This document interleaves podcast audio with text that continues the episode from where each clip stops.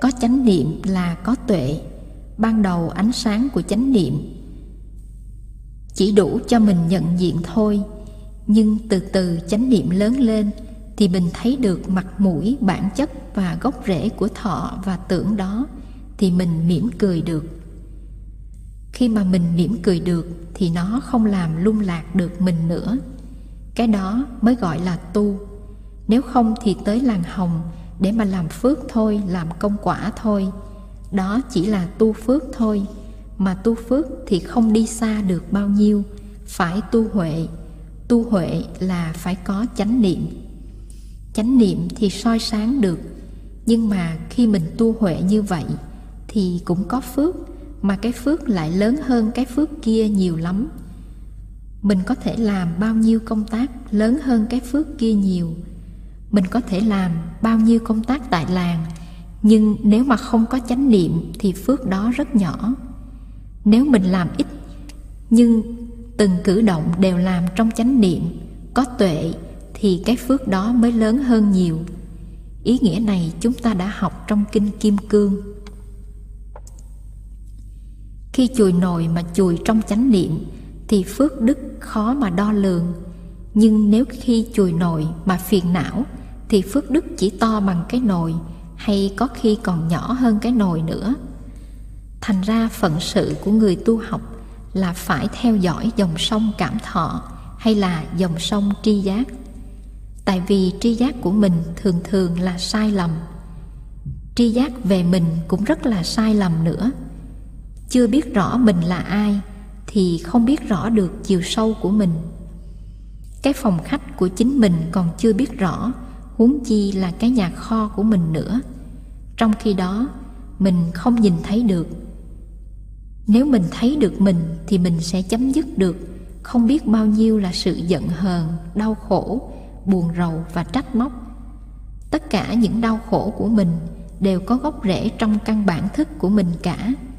Vậy thì thọ là tâm hành, tưởng là một tâm hành xúc tác ý tư là ba tâm hành trong số những tâm hành còn lại.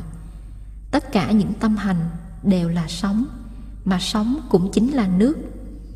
Ngoài sống thì không có nước, mà ngoài nước thì không có sống nước là tâm vương, còn sống là tâm sở. Tâm sở và tâm vương là hai cái, tuy hai mà một, tuy một mà hai. Điều này nó đúng cho cả tám thức tám thức chia làm ba loại, tâm, ý và thức. Đây là những danh từ được dùng trong kinh, nhưng ở trong kinh, người ta hay dùng chữ duy tâm, như trong kinh hoa nghiêm. Sau này chỉ có những kinh như kinh lăng già mới dùng tới, duy biểu, duy thức mà thôi. Trước thì chỉ dùng tới danh từ duy tâm, mà duy tâm cũng có nghĩa là ý, cũng có nghĩa là thức tâm đó bao gồm cả ý và thức. Vì vậy cho nên ta cũng có danh từ duy tâm là duy thức và duy biểu. Có nhiều danh từ như vậy, nên dùng cho thống nhất. Tâm là dị thục là năng tàn là sở tàn là ngã ái chấp tàn là nhất thiết chủng. Ý là tư lương, ghi chặt, dính mắt vào thức là liễu biệt cảnh, tức là nhận thức về cảnh vật. Trong 51 anh chàng tâm sở kể trên, có những anh chàng rất hiền lành, tốt đẹp, lợi lạc cho sự giác ngộ giải thoát của mình, gọi là tâm sở thiện. Có những anh chàng không hiền, những anh chàng mà nếu mình cứ tưới tẩm và để cho người ta tưới tẩm, gọi là tâm sở không hiền. Trong kinh dùng chữ tâm sở không hiền, chứ không dùng chữ ác gọi là tâm sở bất thiện. Có những tâm sở không phải không hiền, mà cũng không phải hiền. Nó tùy thuộc từng hoàn cảnh, cho nên gọi là tâm sở bất định. Trong trường hợp suy nghĩ miên man, càng suy nghĩ là càng buồn rầu, cuốn cuồng lên, là tầm tứ lúc đó bất thiện nhưng có những khi càng suy nghĩ càng thông suốt, phấn chấn, thấu rõ. Sự việc hiểu và thương thì tầm tứ lúc đó là tâm sở hiền. Đó là tâm sở bất định. Công đức của hai thầy vô trước và thế thân đối với đại thừa rất là lớn. Thầy vô trước theo đại thừa đã lâu, trong khi thầy thế thân còn đang nghiên cứu học hỏi theo đạo phật bộ phái thầy thế thân rất giỏi về hữu bộ và kinh lượng bộ.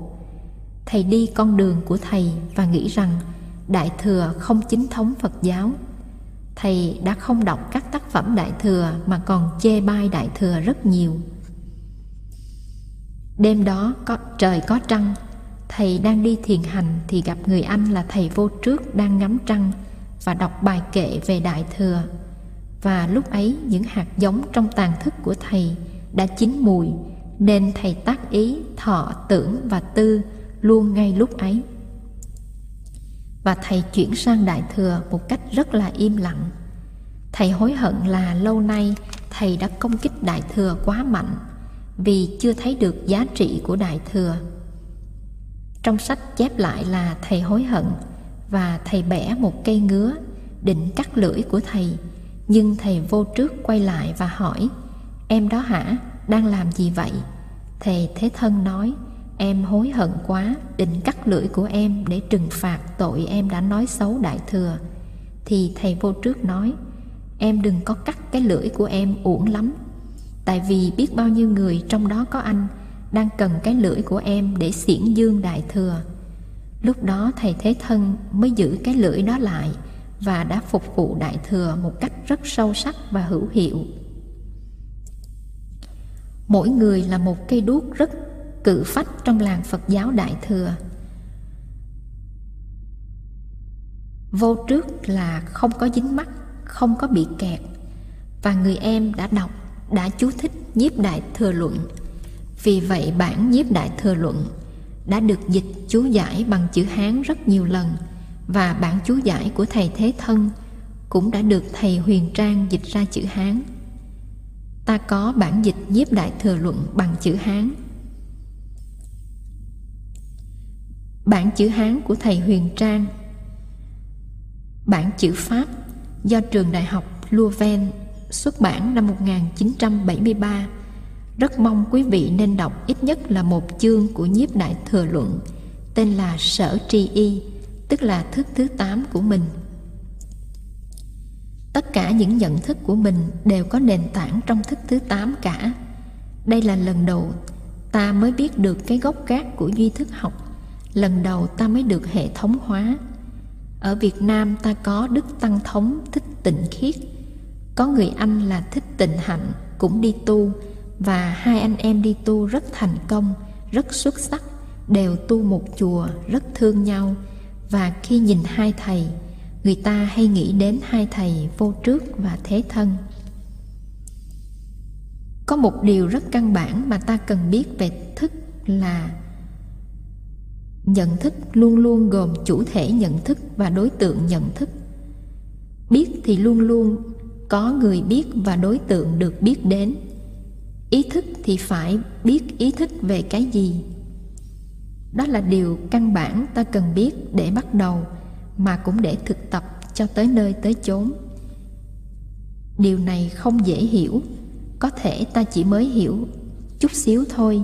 Vì vậy tôi mong quý vị nuôi dưỡng ý thức chánh niệm đó, thực tập cho tinh chuyên, và rồi một ngày nào đó, quý vị sẽ có trực nhận đích thực bằng kinh nghiệm sống của quý vị, chứ không phải bằng ý niệm.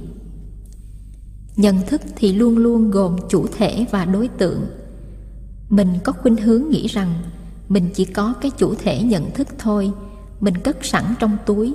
Khi nào cần đem cái chủ thể nhận thức ra xài, giống như cây thước bỏ trong túi. Muốn đo cái gì cứ lấy ra đo, dễ hiểu.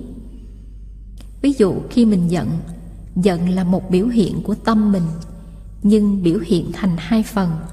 Chủ thể giận là mình đang giận và đối tượng giận là những nguyên nhân nào đó hay ai đó, bằng hành động hoặc lời nói nào đó, đã tưới tẩm những hạt giống giận đang nằm ngủ trong tàn thức mình. Phải có chủ thể và đối tượng của cái giận. Thành ra khi mình nói, cái nhận thức của tôi hình như sai lầm. Phải có cái nhận thức của tôi về cái gì mới đúng? Một nhận thức phải được nhận diện khi chủ thể và đối tượng chạm nhau và biểu hiện ra cái nhận thức đó. Có thể nó chỉ kéo dài chừng một giây, và trong thời gian biểu hiện đó, ta thấy có chủ thể và đối tượng chạm nhau và biểu hiện ra cái nhận thức đó. Có thể nó chỉ kéo dài chừng một giây hay ngắn hơn một giây. Và trong thời gian biểu hiện đó, ta thấy có chủ thể và đối tượng đồng thời phát sinh và cùng sinh. Như là khi có bên trái thì có bên phải phát sinh đồng thời. Không bao giờ có một bên phải mà không có bên trái. Và phút giây kế tiếp thì có thể có một nhận thức mới khác phát sinh. Cũng như trên nhận thức kế tiếp này cũng có hai phần vừa chủ thể nhận thức và đối tượng nhận thức vì đối tượng chuyển biến nên chủ thể nhận thức dĩ nhiên cũng chuyển biến.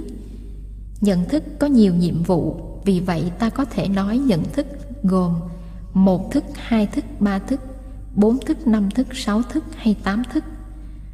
Vì vậy nói thức chỉ có một cũng đúng, nói thức có hai cũng đúng, nói ba cũng đúng, nói thức có tám hay có chín cũng đúng.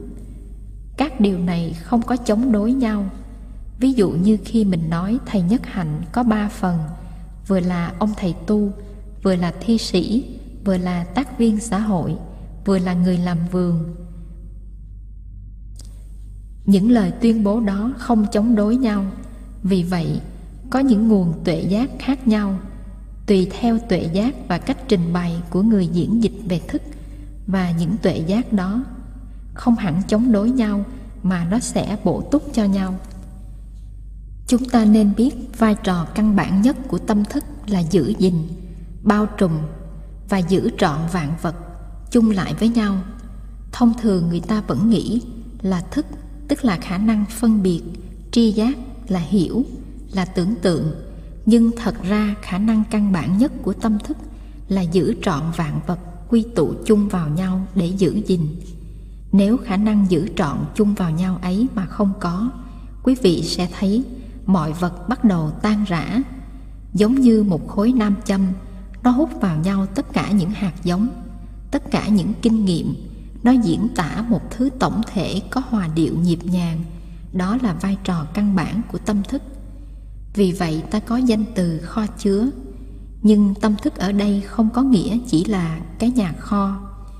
Đôi khi mình gọi là chitta, là tâm đó là vai trò thứ nhất của tâm thức. Vai trò thứ hai là như vậy, đôi khi tâm thức bị hiểu sai, như là nó có một cái ngã riêng biệt. Vai trò thứ hai của tâm thức là ôm lấy cái nhà kho và đồ đạc trong kho, như của riêng mình. Cái phần này của tâm thức có tên là mạt na, và tàn thức bỗng trở thành nạn nhân của mạt na tàn thức đâu có muốn, nhưng vẫn là nạn nhân của anh chàng quá chấp ngã mạt na này. Rất nhiều cách suy nghĩ, phán xét, suy đoán từ những tri giác của chúng ta đều sai lầm vì chúng ta bị anh chàng mạt na này ảnh hưởng. Vì vậy, nó kéo theo những hành động sai lầm và những hậu quả sai lầm gây đau khổ dài dài cho ta. Đó là ý là biết là luôn luôn tin rằng, ôm ấp rằng mình có một cái ngã. Vai trò thứ ba là vai trò nhận thức về cuộc đời, về thiên nhiên, nhận thức về thân thể, về thế giới và về nhiều thứ khác nữa. Đó là vai trò của sáu thức như nhãn thức, nhĩ thức tỷ thức, thiệt thức, thân thức và ý thức. Sáu thức này mình gọi chung là thức bây giờ ta hãy quan sát cây sồi trước mắt ta. Ta có khuynh hướng nghĩ rằng cây sồi nó hiện hữu độc lập với tâm thức ta. Ta lấy tâm thức ra mà nhận diện cây sồi. Cái mà ta có thể chắc chắn là cây sồi ta đang quan sát chính là đối tượng của nhận thức. Và vì vậy, nó là một phần của nhận thức. Bởi vì nhận thức có hai phần phần chủ thể và đối tượng và vì vậy, cây sồi đang đứng trước mắt ta. Nó thật ra đang đứng trong tâm thức ta. Và khái niệm về thời gian, không gian cũng vậy. Những cái đó là đối tượng của nhận thức ta. Nếu ta tin tưởng rằng cây sồi nọ đang đứng trong không gian của ta, nếu ta tin tưởng rằng cây sồi đang đứng trong không gian và thời gian hoàn toàn độc lập với cái biểu hiện của tâm ta thì không chắc đâu. Ta cần phải suy gẫm lại điều đó. Tâm thức biểu hiện thành hai phần phần chủ thể và phần đối tượng. Nếu mình tin rằng phân nửa của nhận thức luôn luôn nằm trong mình, độc lập hẳn với phần kia thì ta sai lầm. Ví dụ như ăn, chủ thể, thì ta phải nói rõ ăn cái gì, đối tượng. Uống, chủ thể, uống cái gì, đối tượng. Nhận thức cũng vậy nhận thức chủ thể về cây sồi hay về người nào hay sự kiện nào, đối tượng. Thành ra, người mình thương hay mình ghét đều là đối tượng của tâm thức mình. Giống như cây sồi vậy thôi, người ấy không phải là một thực thể độc lập với tâm thức mình. Mình có thể nói phần lớn cái người kia là biểu hiện của tâm thức của chính mình ví dụ như khi mình bị tiếng sét ái tình với ai đó, cái đối tượng của sự yêu thương của mình, tức là hình ảnh của người mình yêu, đều hoàn toàn do ta tự vẽ ra trong tâm mình. Mình vẽ một hình ảnh về người đó, hoàn toàn xa lạ với thực tế của người đó. Mình cần phải sống chung, nhìn sâu thấy kỹ người đó ba năm sau, sáu năm sau mình mới nhận ra rằng cái hình ảnh đó hoàn toàn do mình tự dựng lên.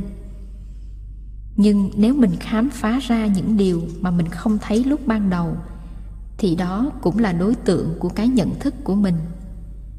Tâm thức của mình nó có phần cá biệt mà cũng có phần cộng đồng, ví dụ về cái đẹp. Có những cái gì được mình và một người khác xem là đẹp bởi vì có phần tâm thức cộng đồng chen vào. Ví dụ như mình đi ban đêm, mình thấy một con ma hay một con rắn và mình la hoảng lên. Nhưng sư anh mình nói, đó chỉ là biểu hiện của tâm mình chứ không thật. Mình tức lắm và mình dẫn sư em tới. Sư em cũng thấy y chang mình. Nhưng sư anh nói, dù hai hay ba bốn người thấy thì cũng là biểu hiện của tâm thức cộng đồng của các em thôi chúng ta nên nhớ, không phải ba bốn người, có khi hàng trăm ngàn người. Thị trường chứng khoán ở paris, new york đều như thế cả.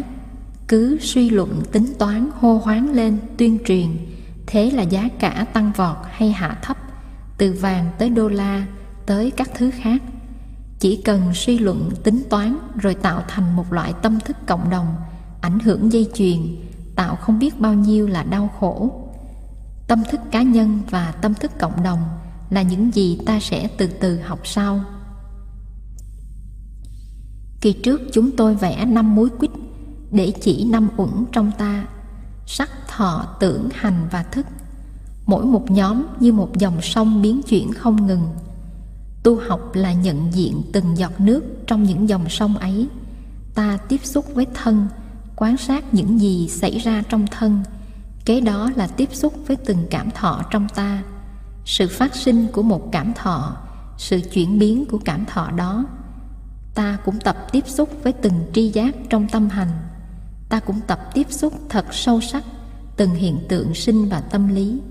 Bụt có dạy ta phương pháp tiếp xúc rất sâu sắc từng hiện tượng.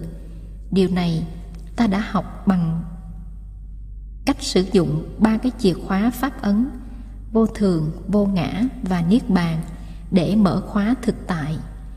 Vì vậy khi ta tiếp xúc với một hiện tượng trong dòng sông sắc, ta tiếp xúc bằng chánh niệm, bởi vì chánh niệm là năng lượng duy nhất mà mình có thể sử dụng để tiếp xúc. Khi mình dùng chánh niệm để tiếp xúc thì mình thấy sâu hơn cái đối tượng của nhận thức mình. Ví dụ như ta tiếp xúc với lá gan của ta. Nếu ta tiếp xúc bằng chánh niệm ý thức sự hiện diện của lá gan mình. Khi mình tiếp xúc với lá gan bằng chánh niệm, như thế thì lá gan cảm nhận được và nghe sướng lắm vì được chú ý. Nếu ta tiếp xúc sâu hơn thì mình thấy được tính cách vô thường của lá gan chuyển biến không ngừng. Gan mình mạnh khỏe hồi 3 tháng trước, không có nghĩa là nó mạnh hoài nếu mình không giữ gìn chăm sóc nó đồng thời, mình cũng thấy được tính cách vô ngã của lá gan. Sự khỏe mạnh của lá gan tùy thuộc vào sự khỏe mạnh của nhiều yếu tố không phải là gan, như là một bộ phận tiêu hóa của mình, như là các thức ăn, thức uống của mình. Khi mình thấy được tính cách vô thường và vô ngã của lá gan, và mình thấy được những khó khăn của nó, mình bắt đầu hiểu và thương và chăm sóc nó. Chỉ khi hiểu sâu sắc mình mới có thể chăm sóc lá gan mình kỹ lưỡng hơn. Thành ra khi ta dùng ba cái chìa khóa mà bục trao để mở cửa thực tại về lá gan của ta ta mới hiểu nó sâu sắc và mới thương mà chăm sóc thật sự và hành động có thể chuyển hóa tình trạng của lá gan mình. Điều này cũng đúng với lá phổi hay trái tim hay các bộ phận khác. Mình sẽ không hút thuốc, uống rượu và ăn uống bừa bãi để làm mệt gan, dơ phổi, nghẽn tim. Nếu mình tiếp xúc sâu sắc thì mình mới tiếp xúc được. Chìa khóa thứ ba là niết bàn. Và khi đó mình mới đạt tới tình trạng nhẹ nhõm, là không còn sợ hãi. Vô thường và vô ngã giúp mình khám phá hiện tượng về mặt tích môn. Và nếu mình tiếp xúc sâu hơn, mình sẽ tiếp xúc được bản môn của lá gan mình phương pháp này có thể dùng để tiếp xúc với các bộ phận khác của cơ thể, của cảm thọ, của tri giác và của tâm hành. Cảm giác đau buồn, cảm giác buồn giận, lo lắng, tất cả những cảm thọ đều có thể được tiếp xúc bằng chánh niệm và ta nên đem ba chìa khóa trên ra mà sử dụng để mở khóa thực tại về từng tâm hành. Như thế, ta mới có cái thấy sâu sắc về vô thường, vô ngã và niết bàn của từng tâm hành. Đó là cốt tủy của thiền tập theo lời bục dạy, và sự thực tập trở nên dễ dàng thôi. Chính sự nghiên cứu về tâm thức có thể giúp mình làm việc này dễ dàng hơn. Thiền sư thường chiếu nói rằng, nếu mình hiểu sự vận hành của tâm thức mình, thì sự tu học trở nên dễ dàng hơn nhiều vì vậy khi ta học về sự vận hành của tâm, điều này giúp cho sự thực tập tu học trở nên dễ dàng và hiệu quả hơn nhiều.